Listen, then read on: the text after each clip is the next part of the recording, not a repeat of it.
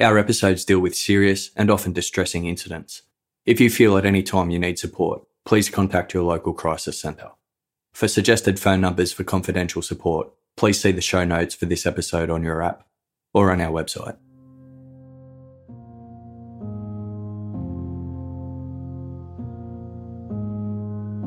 Nestled in the centre of a clearing hidden amongst tall birch and pine trees was a small, light coloured A frame tent. Ruth Colley had spotted it as she wandered through the glade with her five year old daughter. The secluded campsite overlooked Lake Bodom's clear and tranquil waters from a vantage point along the eastern peninsula. The tent itself was not an unusual find. Located in southern Finland, Lake Bodom was a hive of activity on the morning of Sunday, June 5, 1960. With the ice and snow blanketing the countryside having long since melted away, outdoor enthusiasts had flocked to the lake to swim, sunbathe, and go fishing. Some opted to camp throughout the patch of forest framing the three kilometre long waterfront. When Ruth Colley stumbled across one such campsite, it was far from surprising. Yet, something drew her closer into the quiet clearing. Its centerpiece, the A frame tent, had collapsed in on itself. There were several people seemingly asleep amid the disarray. It was difficult to distinguish what was what in the tangle of limbs, hair, and belongings, but Ruth could see two teenage girls lying more or less side by side. A boy about the same age lay slightly apart from them, then there was a second adolescent male who was more exposed than his friends. He was lying on his back, directly on top of the tent, with his legs bent. His face was smeared with blood, and flies buzzed around his head. Bottles of alcohol scattered around the area led Ruth to suspect she was looking at the fallout of a drunken and violent argument between some young campers who were now sleeping off their hangovers. She moved away and continued along the peninsula with her daughter to meet up with the rest of their family. Soon, Ruth spotted her husband Marty and their son in their fishing boat about 200 metres offshore. She waved them over. Marty Colley rode over to where his wife and daughter were waiting Ruth informed him about the four teenagers camping nearby, and Marty decided to check on them. He strode up the ridge and was confronted by the same confusing scene that had troubled his wife. Marty recognised the teens. He had seen them arrive the previous day. At around 5 pm, the group of four had roared up to the south side of the lake on two motorcycles. The boys were driving, and each had a girl clinging to his back. They'd seemed like a happy group, all smiles and laughter. Marty leaned in closer to inspect the mess before him. As he gazed at the tent's filthy and collapsed canvas, he realised that large swaths of it had been slashed open with a knife.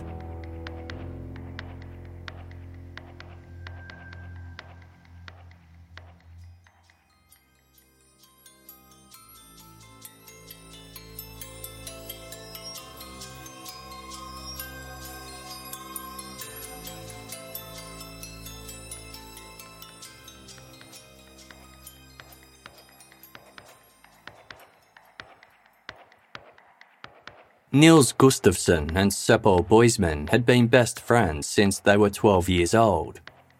With just four months between them, the pair were inseparable and frequently had sleepovers at each other's homes. As they grew older, their lives followed similar paths. They became electricians after graduating school and gained employment at the same electromechanical plant. By May of 1960, Seppo had turned 18 and was dating 15 year old high school student Anja Mäki, who went by her middle name of Tuulikki. Tuulikki introduced Seppo and Nils to her own best friend, Maila Björklund. She was also 15 and was known by her middle name, Irmeli. Irmeli was charmed by Nils, with his slicked back brown hair and rockabilly fashion sense inspired by the king of rock and roll, Elvis Presley. The pair officially became a couple just after Nils's 18th birthday. About two weeks later, the four teenagers decided that an overnight camping trip to Lake Bodom would be a great way to celebrate the start of the holidays. Irmeli was particularly excited about the upcoming break, as it was the first summer where she wasn't needed to look after her two younger brothers. Despite the girls' excitement, their parents were reluctant to give their blessing for the trip.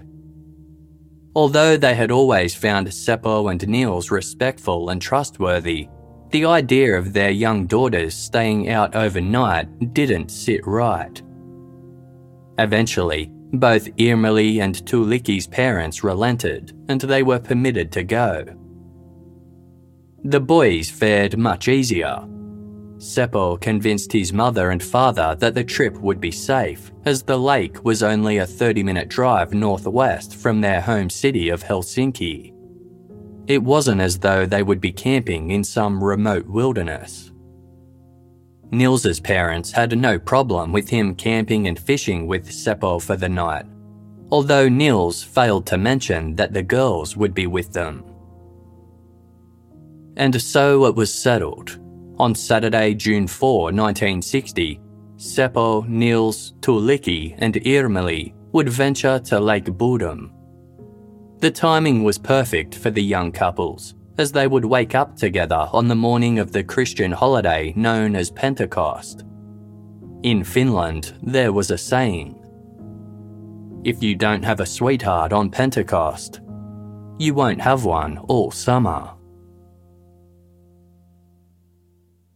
Seppo borrowed a canvas tent from work and got his hands on some alcohol a half litre bottle of Salmisaari liquor a 370 milliliter bottle of citrus liquor, and a couple of pale lagers. The boys packed bread, sausages, snacks, and fishing equipment, as well as various knives and a pair of pliers to use as tools. By Saturday afternoon, Nils and Seppo were cruising to Lake Bodom on their motorcycles, their girlfriends clinging tightly to their respective backs. At about 5 pm, they pulled up to the south side of the lake and found the ideal camping spot at the tip of a small peninsula. It was a short walk east from the lake's main swimming area, but was screened off from the beach by another small peninsula in between. They unloaded their bags in a clearing that overlooked the lake.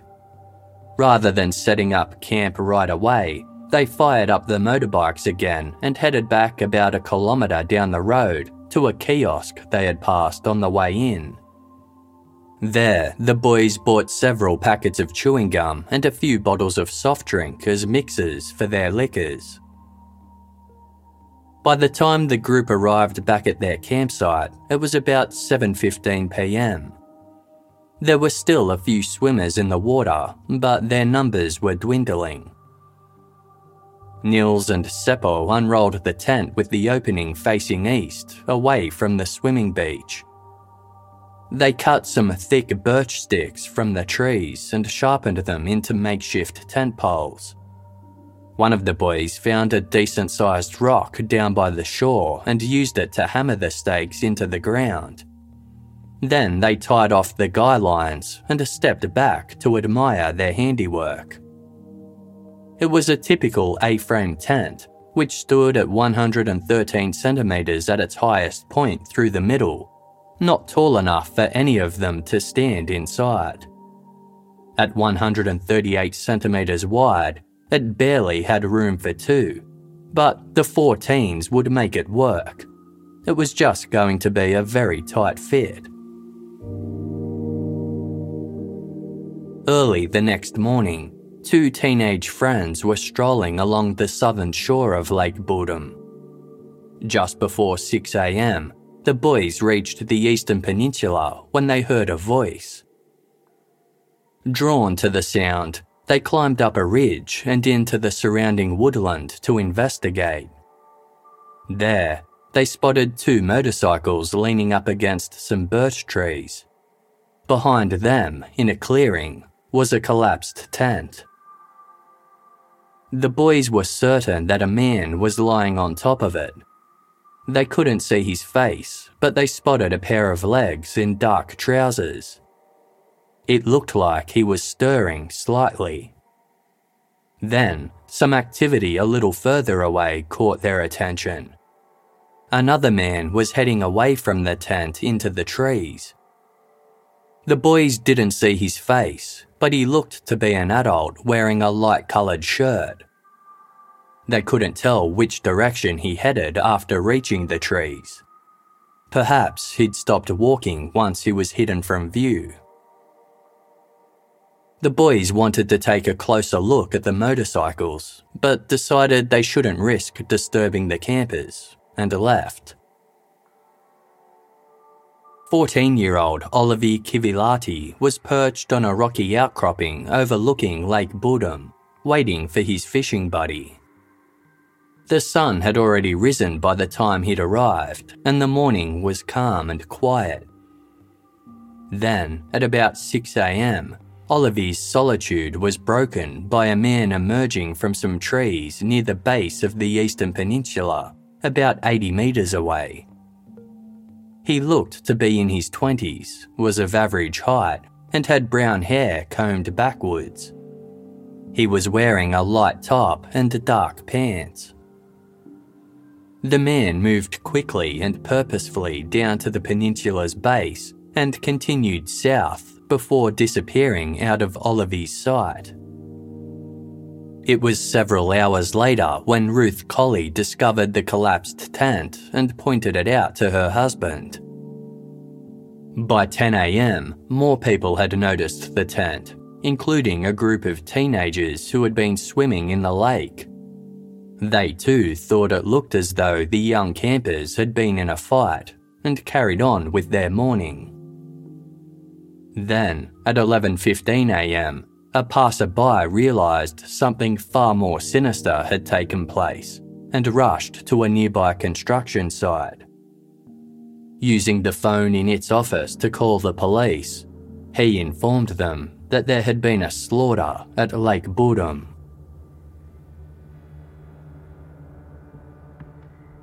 Upon observing the campsite for themselves, local officers immediately contacted the Central Criminal Police. Special investigators arrived and examined the bodies bundled close together. Seppo Boisman was lying under the folds at the edge of the tent. His legs, dressed in blue jeans that were unbuttoned at the fly, were outstretched. He also wore a blue collared shirt, and his hands rested on his chest, almost as if he was sleeping. But Seppo was not asleep. He had been hit with a blunt object multiple times in the head and jaw, producing four fractures to the left side of his skull. Curious onlookers watched as a police officer lifted one of the tent folds that covered Seppo's head, revealing that he had also been stabbed through the tent's canvas. There were wounds in his neck and trachea, the fatal strike was another stab wound that had punctured Seppo's chest cavity. He would not have been able to move before he bled out into his lungs. His girlfriend, Tuulikki Mäki, was curled up face down and partially covered with a blanket.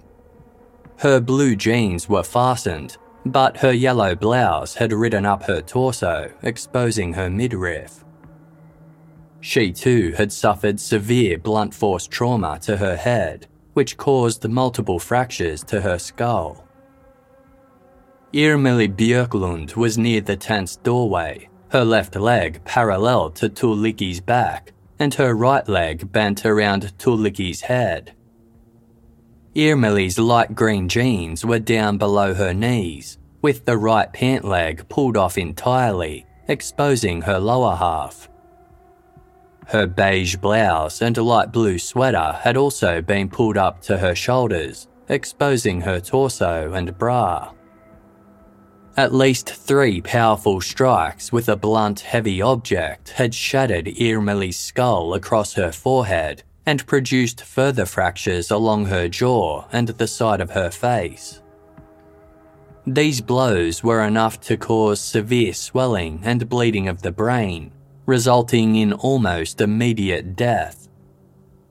But the killer had also stabbed Irmeli 15 times in her neck and shoulders. She had clearly borne the brunt of the attack. Nils Gustafsson was lying on top of the tent, dressed in a grey sweater, dark jeans, and socks. The entire left side of his face was swollen and bruised, including his eye, which was sealed shut. Nils had suffered a fracture to the left side of his lower jaw and another to the temporal bone, otherwise known as the ear canal. The left side of his upper jaw and his cheekbone were also fractured. Nils had been slashed multiple times with a knife. He had a gash on the back of his left forearm and another along his left cheek. This second wound was so deep it had cut through the entire depth of skin and muscle, exposing his teeth. Police determined that the killer had intentionally cut the tent's guy lines before the attack. As the tent collapsed onto the sleeping teens, the exact location of each of their heads would have become obvious. The four victims were effectively trapped, confused, and disoriented, with no means of escape. The killer would not have known the order in which they were sleeping so he likely unleashed the violent blitz attack indiscriminately. Items recovered at the crime scene correlated with what the teens had packed for their weekend getaway. Bags, clothing, cigarette boxes, makeup, bread, and a red leather songbook that belonged to Tuulikki were catalogued. Two table knives and two pocket knives were found, but none were the bladed weapon wielded by the killer. The pale lager bottles were found, one empty, one full, along with multiple bottles of soda. Some of the soda bottles were empty, but one still contained a mix of soft drink and the citrus liquor. A foreign fingerprint not belonging to any of the teens was found on one bottle, the bottle of Salmisaari liquor was never located. Other, more crucial items were also missing. Notably, each of the teenagers' wallets and IDs, another knife they had packed, Seppo's leather jacket, and the keys to the motorcycles. The girls hadn't brought any watches, but the boys had, and they were missing too. Over the next day or two, community volunteers joined police and military personnel in an extensive search of the entire Lake Bodom area. Metal detectors were used and sniffer dogs were deployed, while divers searched the depths of the lake. Items as small as a piece of iron wire were collected. The weapons used in the attack were not located. About 500 metres from the crime scene, just off the road that led to the campsite, a pair of worn brown leather slip on loafers were found hidden under a rock. They were covered in flecks of blood and were identified as belonging to victim Nils Gustafsson. Seppo Boisman's shoes were also unearthed nearby, discarded more carelessly in the scrub on the other side of the road. An appeal was made to identify the man seen walking away from the campsite the morning the bodies were discovered. While this particular individual wasn't identified, sightings of other suspicious persons were called in. Given the brutality and shocking nature of the murders, the provincial government ordered police teams to apprehend all suspects immediately. Dozens of people were brought into police stations across the county for interrogations. One man was arrested based on the suspicions of a bishop. A soldier was also detained after his parents tipped off the police. Both were eventually released. In one more promising lead, a man was arrested when a bloody knife was found in Bodom village after tests proved that the blood didn't match any of the victim's blood types, he was let go. A bearded, dirty man spotted hiding out in the Bodom forest area was found to be a fugitive named Pauli Luoma. Luoma had received a mandatory labour order, likely for vagrancy, which was then a crime in Finland, but had deserted his sentence a large scale manhunt began. The police managed to locate Luoma, but he was so drunk that they had to keep him in a holding cell overnight to sober up before they could interrogate him. When Luoma was interviewed the next morning, he was able to name nearly a dozen witnesses who confirmed he had been in a hut outside of Helsinki at the time of the murders. Although the police investigation seemed to be stalling, locals were working on theories of their own. 51 year old Carl Gyllström ran the kiosk near the southern part of the lake, where visitors often stopped for refreshments and supplies. He also lived in a house a short distance up the road. Gyllström was of average height and had dark hair that he wore slicked back across his head. But the most notable thing about him was his temper. Although he could be friendly and polite, especially when authority figures were around, sometimes his mood would flick like a switch. Suddenly, he'd turn aggressive and cruel. Locals said that he hid razor blades in the apples that grew from his tree to deter children from picking the fruit.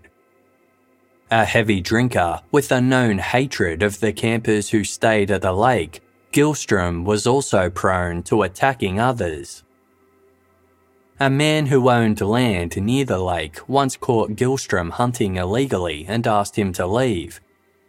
Gyllström raised his shotgun, took aim, then fired at the man. He wasn't seriously hurt, but he had to have the shot pellets removed at a hospital. The road leading to his home seemed to be a particular fixation for Gyllström.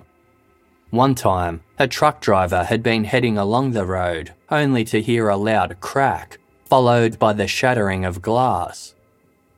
Sharp shards lodged in the driver's face, and he realised that someone had shot at him, breaking one of the truck's windows. When Carl Gyllström was found to be responsible, he claimed he'd only fired at the vehicle to discourage drivers from hooning down the road too fast. Sometimes Gyllström lined the road with makeshift spike strips, consisting of wooden planks with nails jutting out. Gyllström kept a length of iron pipe in his car and was known to carry a curved end hunting knife on his belt he was also renowned for something else. He had a history of cutting the guy lines of campers' tents. When Nils Gustafsson, Seppo Boisman, Tuulikki Mäki, and Irmeli Björklund arrived at Lake Bodom on June 4, they headed to Gyllström's kiosk shortly after choosing a campsite. Gyllström's wife was working by herself behind the counter that day and served the four teens as they purchased soft drinks and chewing gum. They hung around the kiosk for a little while longer, chatting, laughing, and enjoying ice cream in the sun. Afterwards, they took off on their motorbikes back down the road towards their campsite, passing Gyllström's home along the way. Gyllström's wife closed the kiosk at around 9 that night and later told her husband about the four teenagers camping nearby. As investigators examined the grisly crime scene the next morning, one onlooker rushed to the kiosk to inform Gyllström of the terrible crime. To his surprise, Gyllström took the information in his stride. In fact, he seemed utterly nonchalant. Not long after the murders, locals learned that Gyllström had filled in a well located on his property. Aware of his violent temper and dislike of campers, some speculated that Gyllström was the killer and had disposed of the murder weapons and or the teenagers' missing belongings down the well. Their suspicions were strengthened by the discovery of Nils and Seppo's shoes along the road that led to Gyllström's house. Investigators eventually interviewed Gyllström and his wife. Both said that he was at home asleep on the evening in question. Gyllström's wife explained that she and the children slept in the bedroom while Gyllström slept in the kitchen but the door between the two rooms was kept open, and her husband never left the house. Police searched the Gyllström premises, though nothing of significance was uncovered. Yet, many locals felt that the police search was far from exhaustive. They hadn't even examined the filled in well. At 10:45 p.m. the day after the murders, an ambulance arrived at Helsinki Surgical Hospital with an unconscious adult inside. The patient, a German-born man by the name of Hans Assmann, was wearing dirty overalls covered in red stains. The same stains could be seen all over his hands. According to his wife, who had accompanied him, Assmann had collapsed as a result of severe stomach pains. When the doctor poked him during a responsiveness test, Assmann giggled. Apparently, he had been faking his unconsciousness. After Assmann's ruse was discovered, he exhibited no remorse or shame. Instead, he began threatening hospital staff and demanding that he be treated right away. A medical intern was struck by Assmann's strange behaviour and kept a close eye on him during his stay. At one stage, Assmann was visited by a woman who was not his wife. The pair spoke at length in hushed tones. Assmann also spent hours vigorously washing his hands with paint thinner to remove the red stains. According to Assmann's own claims, he had been a Nazi prison guard at Auschwitz during World War II, before being captured in 1943 by the Russians. After two years in a prisoner of war camp, he supposedly switched sides to join the Soviet Union's security agency, the KGB. Assmann remained in hospital for several days, but that wasn't the last the staff saw of him. After he was discharged, he returned numerous times for further treatment. On one occasion, he showed a doctor a German magazine article about an unsolved murder. Another time, he joked to one of the surgeons that he too was skilled with a knife. But unlike the surgeon's patients, those on the other end of Assmann's knife never survived. By July, the doctors at the hospital had grown so suspicious of Hans Assmann that they reported him to the police. The medical intern that initially treated Assmann had been so convinced that the man was somehow connected to the Lake Bodom murders that he'd bagged his stained overalls so that police could analyse them. Yet, the authorities didn't seem to share their concerns. There was one other thing that further convinced the hospital staff they were right about Hans Assmann. A month after the crimes, a composite sketch of the Lake Bodom murders suspect was released. It depicted a man with large eyes, a straight nose, and thick lips. He had long pale hair combed backward. His face was round, but he had a strong jaw and slightly protruding red cheeks that were dotted with pimples. The man's forehead was high and was also pimply with uneven horizontal wrinkles. To hospital staff, the sketch looked remarkably like Hans Assmann. When the sketch was made public, about 50 tips were received as a result. While none yielded anything promising, the sketch was still considered one of the most important leads investigators had. It was based on a description provided by a crucial eyewitness. None other than Nils Gustafsson.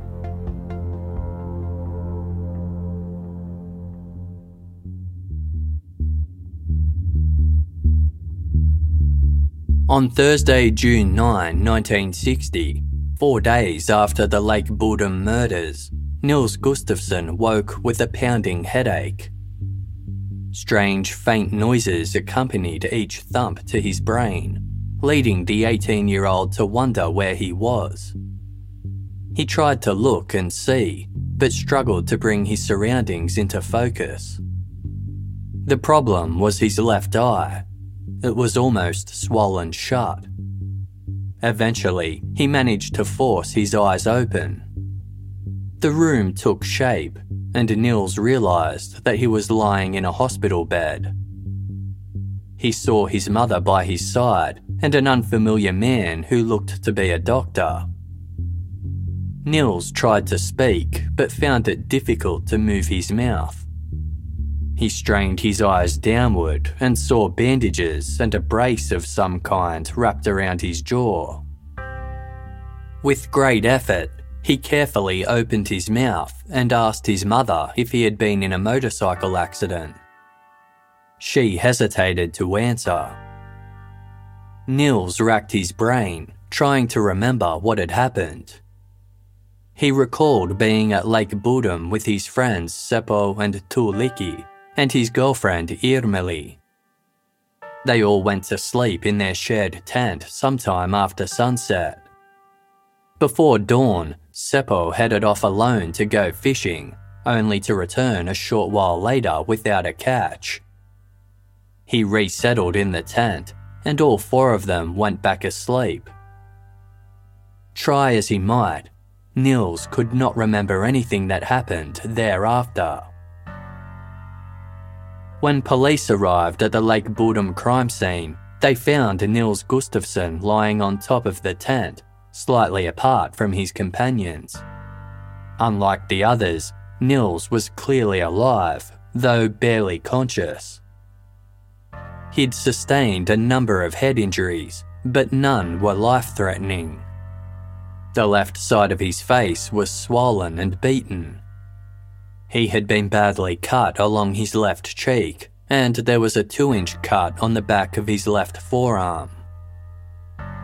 A police officer peppered Nils with questions as he was rushed to hospital, but only received a series of unintelligible noises in response. The questions continued as physicians worked to stitch up Nils's wounds. How was he able to survive the attack? Had he somehow managed to squeeze out of one of the gaping slashes in the tent? Perhaps he tried to escape or fight back. It was also possible that the two boys who had stumbled across the crime scene early that morning had disturbed the attacker, maybe just before Nils was about to receive a fatal blow. Police were hopeful that the sole survivor of the brutal attack could provide them with some answers but Nils only responded with the occasional faint moan. Nils was monitored in the traumatology ward for two days before being transferred to the hospital's neurosurgical wing. It wasn't until June 9, four days after the attack, that he regained full consciousness. One of his first requests was to see his best friend, Seppo. Despite some slight swelling that remained on the left side of his face, the doctors determined that Nils was well enough to be discharged on June 23. The police didn't waste any time. At noon that day, they ushered Nils out a back exit to avoid the crowds of reporters lingering outside the hospital. He was then driven to the police station and, once settled, began his story. After he and Seppo set up the tent between 7:30 and 8 on the evening of Saturday, June 4, the girls went swimming in the lake. The boys remained at the campsite, sharing a lager and fashioning fishing rods out of birch branches. They also mixed some liquor with the soda, but didn't finish it because it didn't taste very nice. When the girls returned from their swim, they declined to have a drink. After the sunset at about 9:30 p.m., Nils and Irmeli kissed and cuddled for a little while. About an hour later, they decided to go to sleep. Somehow, the group of four managed to squeeze into the tent's small confines. Tuulikki took position on the far right of the tent, facing inwards with her back to the wall. Seppo was next in line, facing Tuulikki. Irmeli lay on the tent's left side, also with her back to the wall. Nils entered last and zipped up the tent door, then lay down on his right side facing Irmeli. He used his leather jacket as a makeshift pillow. Hours later, Nils woke to the sound of Seppo rustling in the tent for his fishing tackle. The sun hadn't yet risen, and Nils estimated it was just before 3 am. He felt like going for a swim, so he joined Seppo while the girls continued to sleep. Once they were down at the lake, Seppo perched himself on a rock while Nils tested the water. It was too cold, so he left Seppo fishing and wandered back to the tent. The girls were still inside, but were now awake. A little while later, Seppo returned as well, having had no luck fishing. All four then went back to sleep. So far, Nils's story made sense. Tuulikki's red songbook that had been found at the crime scene had contained a diary style entry that corroborated his version of events. The entry referred to the excursion to Lake Bodom and contained three brief lines. The first read Seppo and Nils were drunk. The second, that they were up at 2 am. And the third, that Seppo was in the woods. The police urged Nils to continue, but Nils said the next thing he remembered was waking up in the hospital Investigators were dismayed to hear that he had no recollection of the attack. They were certain he held the key to solving the case. Despite continued prodding, Nils was insistent. He remembered nothing else. Investigators escorted Nils back to Lake Bodom in the hopes that visiting the crime scene would prompt a repressed memory to resurface. The visit didn't seem to provoke anything new in Nils's mind. There was, however, one other option that could be explored.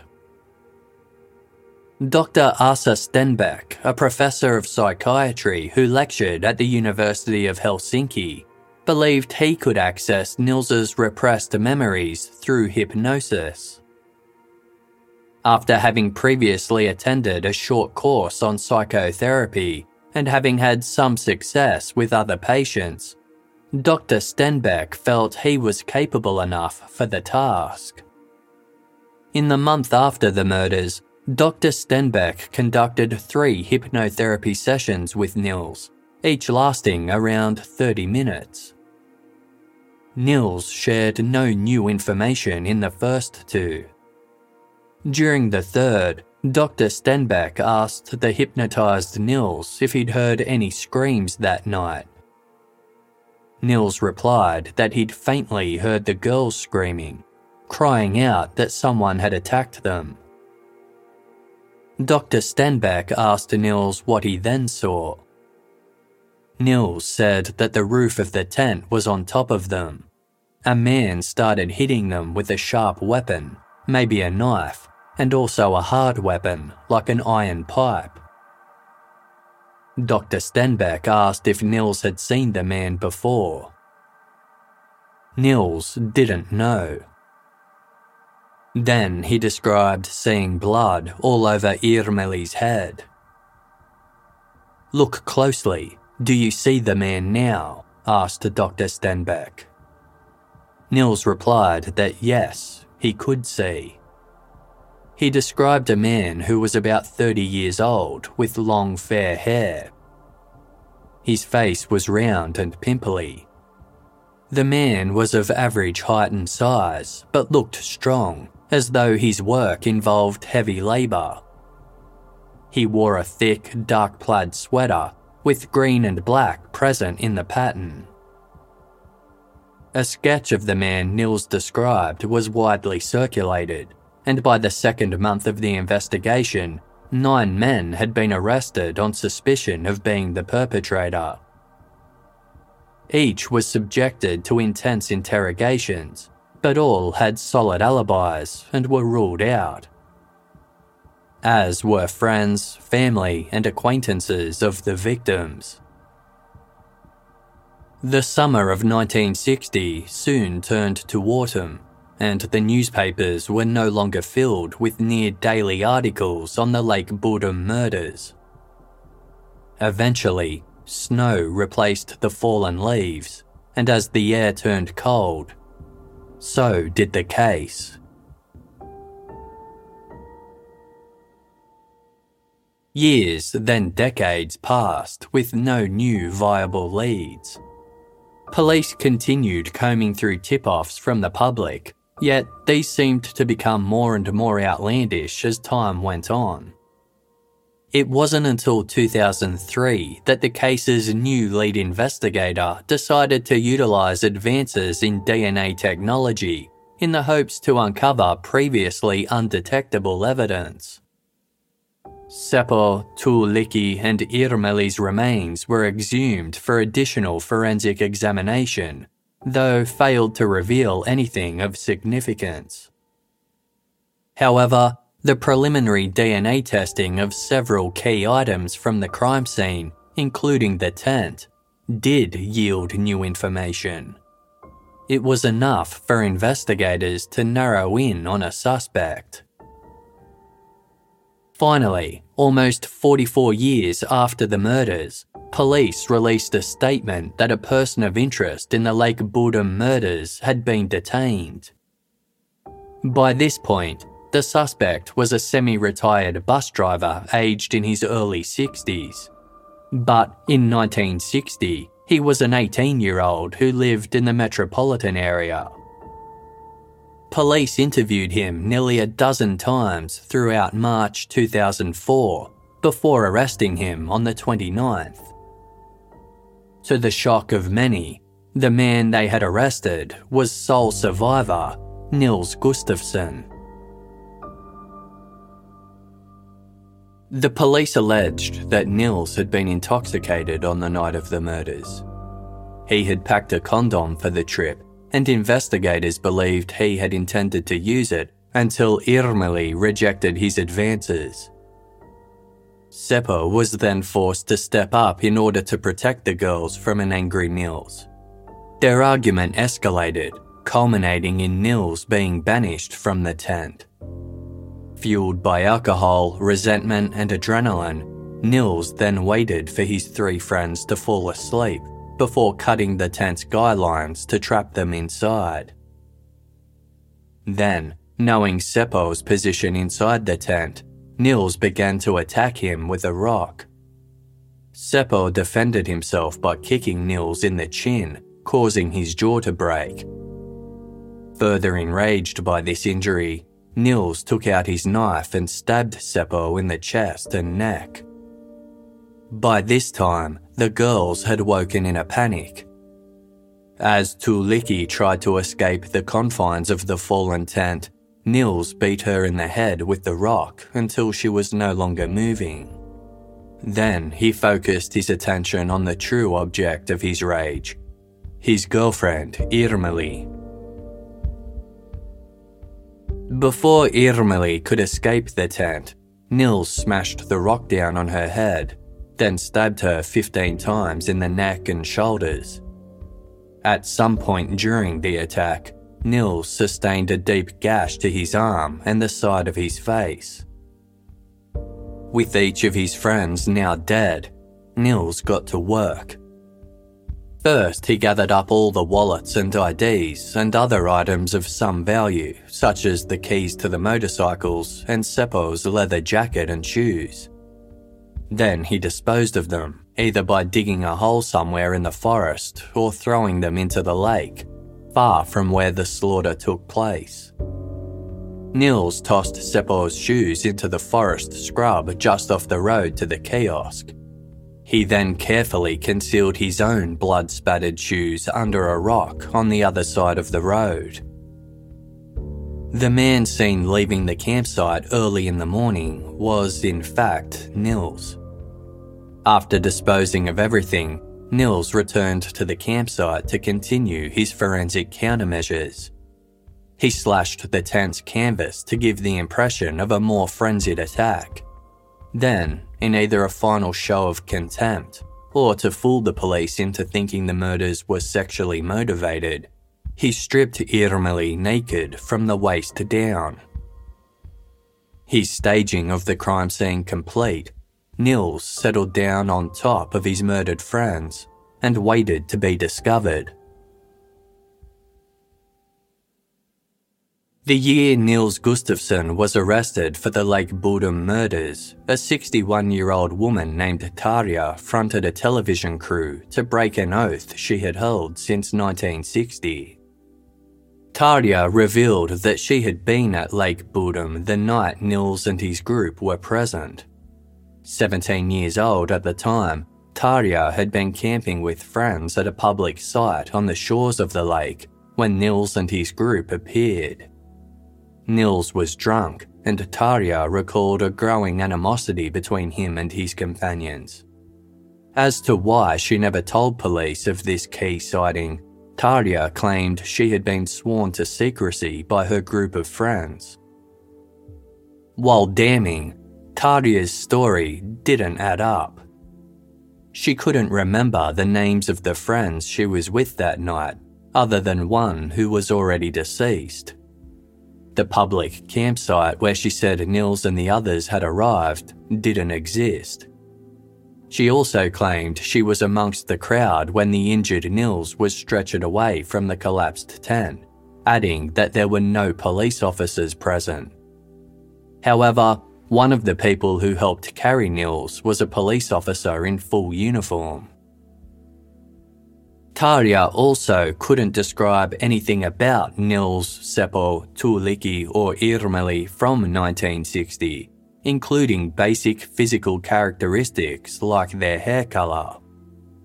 Nils himself denied ever seeing Tarja that night and rejected claims that there was tension between his group during their trip.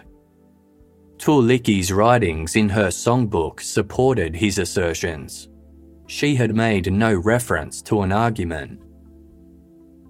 Despite this, Tarja's recollections played a large part in the prosecution's case when 62 year old Nils Gustafsson faced trial for the murders of Seppo Boisman, Tuulikki Mäki, and Irmeli Björklund in August 2005 as did a confession Nils had allegedly made while in custody awaiting trial.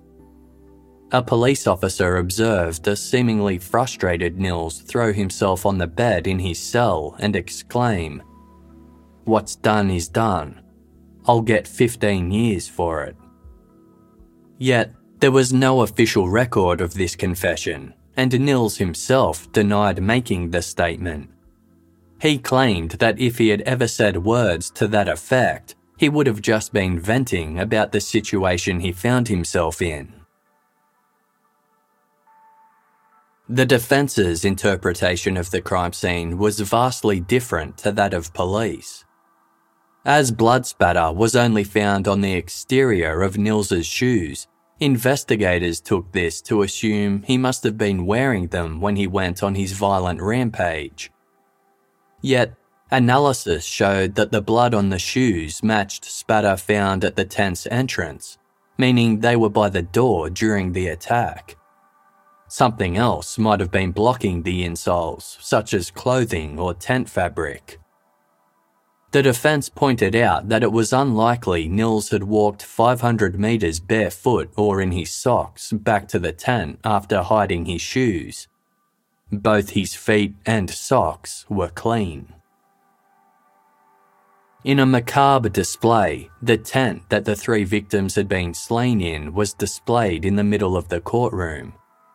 Held up in place with string, the filthy, yellowed canvas showed huge slash marks and was stained with blood.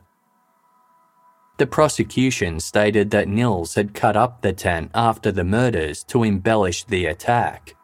Yet, blood spatter once again suggested a different scenario.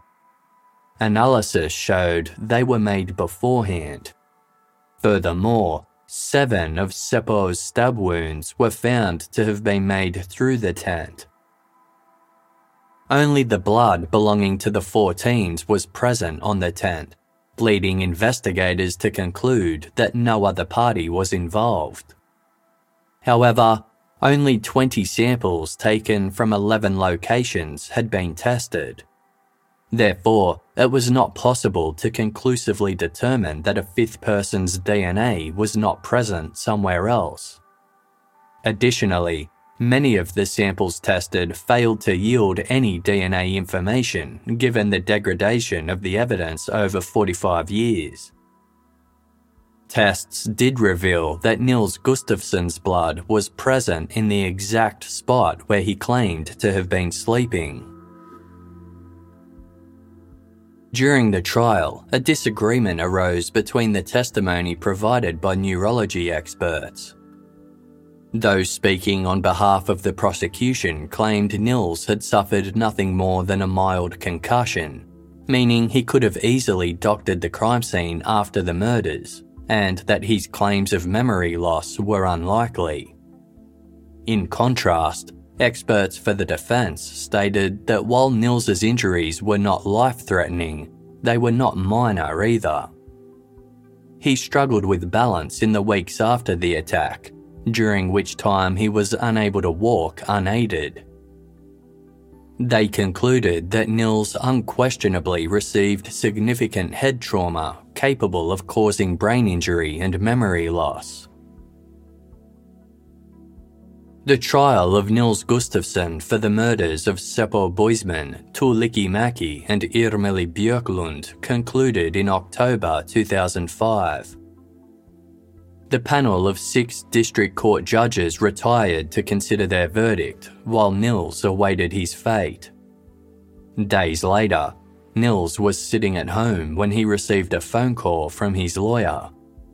He had been acquitted. The lack of motive and the fact that witnesses had seen another unknown man leaving the crime scene convinced all of the judges that Nils was innocent. Moreover, the blood evidence confirmed that Nils was inside the tent when the attack occurred, and his injuries would have prevented him from hiding the missing items. After the verdict was handed down, the prosecution had seven days in which to appeal. They declined to do so, and on October 14, 2005, Nils Gustafsson's innocence was final.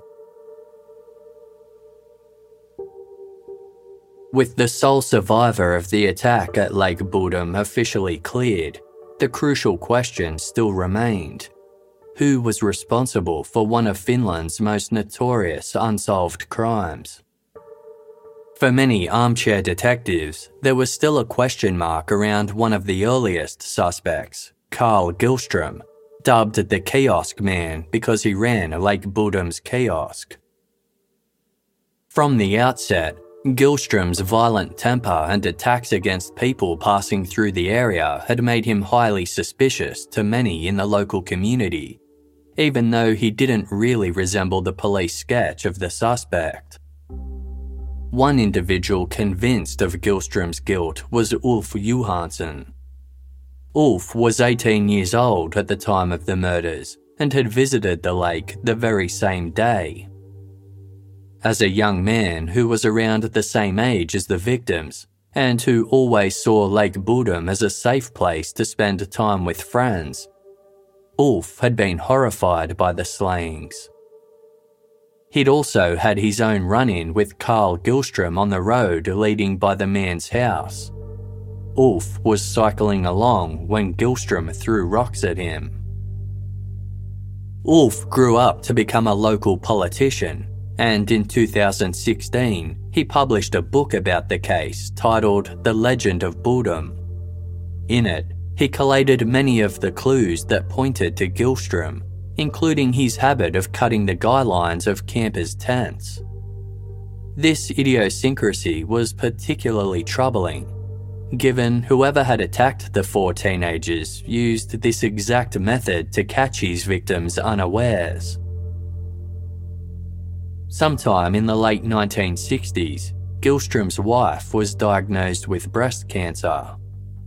While in hospital, she made a startling admission to a friend. Her husband was the Lake Bodom murderer. Although she had initially told police that he was at home asleep on the night in question, now she claimed that she had only provided him with an alibi because she was scared Gyllström would attack her and their children. After learning of this admission, police attempted to interview her again, but she refused to speak with them for fear of her husband. No physical evidence that Carl Gyllström was the Bodom Lake murderer was ever found, and the police closed their file on him in September 1969. According to Finland's evening newspaper, an 80 page police investigation file dedicated to Gyllström came to light in 2005. Unfortunately, it shed no further light on his possible involvement. Suspicions have also remained around the other key suspect in the case, Hans Assmann, the German man who sought treatment at a Helsinki hospital the day after the murders. He'd raised suspicion amongst hospital staff due to his bizarre behaviour, troubling comments, and resemblance to the police sketch. Following the release of the sketch, Hans Assmann suddenly shaved off his long pale hair an act that could have been interpreted as an intentional effort to avoid comparisons. Jorma Palo, who had treated Assmann as a medical intern at the time, was so convinced of Assmann's guilt that he authored three books on the subject. He and Martti Paloaro, a former crime commissioner turned journalist, speculated that the police were refusing to investigate Assmann as a suspect due to sensitive national security matters. In 1997, an ailing Assmann granted an exclusive bedside interview to Martti Paloaro. During their conversation, Martti asked Assmann directly if he was responsible for the Lake Bodom murders. Assmann replied that he would, quote, not talk about the details. Martti took this as a confession Hans Assmann died the following year at the age of 74. For many, suspicions that Assmann may have been the Bodom Lake killer were put to rest in 2005 when police unsealed an investigation file that related to him. Mika Mersa, a special reporter for Finland's Ilta-Sanomat newspaper, was given access to the entire file and on October 1, 2005, published an article on the findings.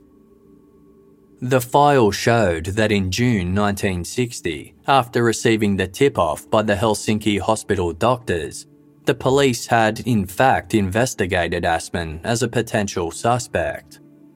However, he was quickly ruled out on the basis of an airtight alibi. On the night of June 4, 1960, Assmann had shared a bed with his girlfriend in the same apartment as her sister and her sister's husband. According to witness statements by all three, Assmann arrived at about 6 pm on June 4 and woke up on the morning of the Lake Bodom murders at 9. Police also interviewed several witnesses who confirmed that Assmann had been painting at a construction site on both Saturday, June 4 and Sunday, June 5. On Monday, the construction site's caretaker gave Assmann a bottle of wine and the two men indulged. According to Assmann's wife and his regular doctor, he had been suffering from severe stomach pains for some time. After drinking the wine, these pains returned, and Assmann called his wife to collect him. When she arrived, she found him unconscious and called the paramedics. An ambulance delivered them to Helsinki Surgical Hospital, where Assmann was treated. According to the police file, the stains that were on his clothes that day were paint, not blood. In 1978, police checked the foreign fingerprint on a soda bottle found at the Lake Bodom crime scene. It did not match Assmann's. Despite the release of Assmann's police file, many true crime enthusiasts remain convinced that he could have been the Lake Bodom killer. One reason for this is his likeness to the police sketch that was produced following Nils's hypnosis session. There are only a few photographs of Assmann in circulation today, one of which bears a striking resemblance to the composite. There is another photograph widely available on the internet that was supposedly snapped at the funeral of Seppo Boisman, Tuulikki Mäki, and Irmeli Björklund on June 13, 1960. The photograph depicts a large group of mourners. Standing towards the centre is a taller man. Unlike most of the other attendees, he is not looking straight ahead or casting his gaze downward in a solemn expression. Instead, his somewhat bulbous eyes seem fixated on something to his left. His face is angular, with protruding cheeks, a straight nose, and a strong jaw. He looks strikingly similar to the suspect sketch. Some believe that this man is also Hans Assmann. This speculation relies heavily on the accuracy of the description given by Nils Gustafsson while under hypnosis. In the decades since 1960, the use of forensic hypnosis has proven to be unreliable. Studies have shown that hypnotized subjects may be more vulnerable to recovering false memories or being overly confident in their recollections, even when such memories are false. The six district court judges at Nils's trial did not consider his recovered memories to be reliable in any way. Nils himself has said that he has no recollection of what he said while hypnotized. Consequently, the descriptions he provided of the suspect at that time cannot be verified.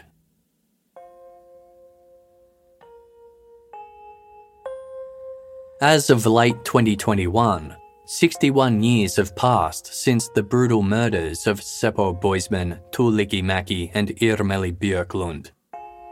All three were laid to rest side by side in the Helsinki Parish Church Cemetery. In the decades since the tragedy that claimed the lives of his girlfriend and best friend, Nils Gustafsson has never had any criminal record nor has he exhibited any signs of being an angry or violent man. Many believe that the murder charges brought against Nils were a fumble in the dark from a police force burdened by one of Finland's most infamous unsolved crimes. Nils described how, after his arrest, the police seized his family photo albums. Some of the private personal pictures within were splashed across newspapers the following day. During the trial, salacious headlines focused on the prosecution's baseless claims of drunkenness, sexual jealousy, and rage. Hounded by the media, Nils and his family were forced to hide in their home. After his acquittal, Nils was found to have suffered deprivation of liberty and loss of reputation. He was awarded compensation in the form of 45,000 euros. Decades later, advances in forensic technology tried and failed to shed light on the murders. So much time has now passed that many believe the identity of the killer will likely remain an enduring mystery.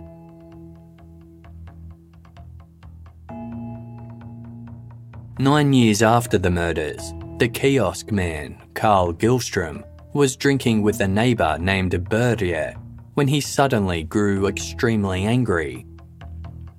Then, just as quickly, his mood switched to one of despair. Börje couldn't figure out what was wrong.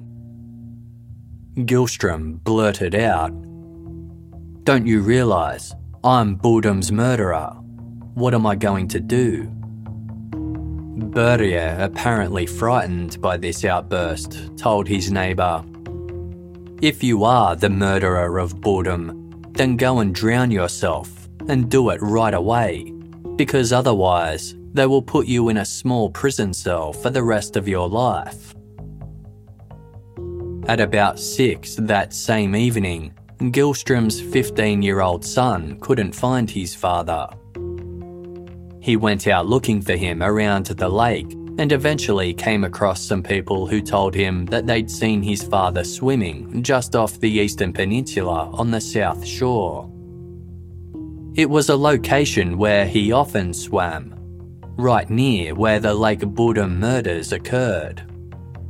But Gyllström's son saw no sign of his father in the lake. When Gyllström failed to reappear, police were summoned to Lake Bodom to undertake a search. A short while later, Gyllström's body was found floating just off the headland.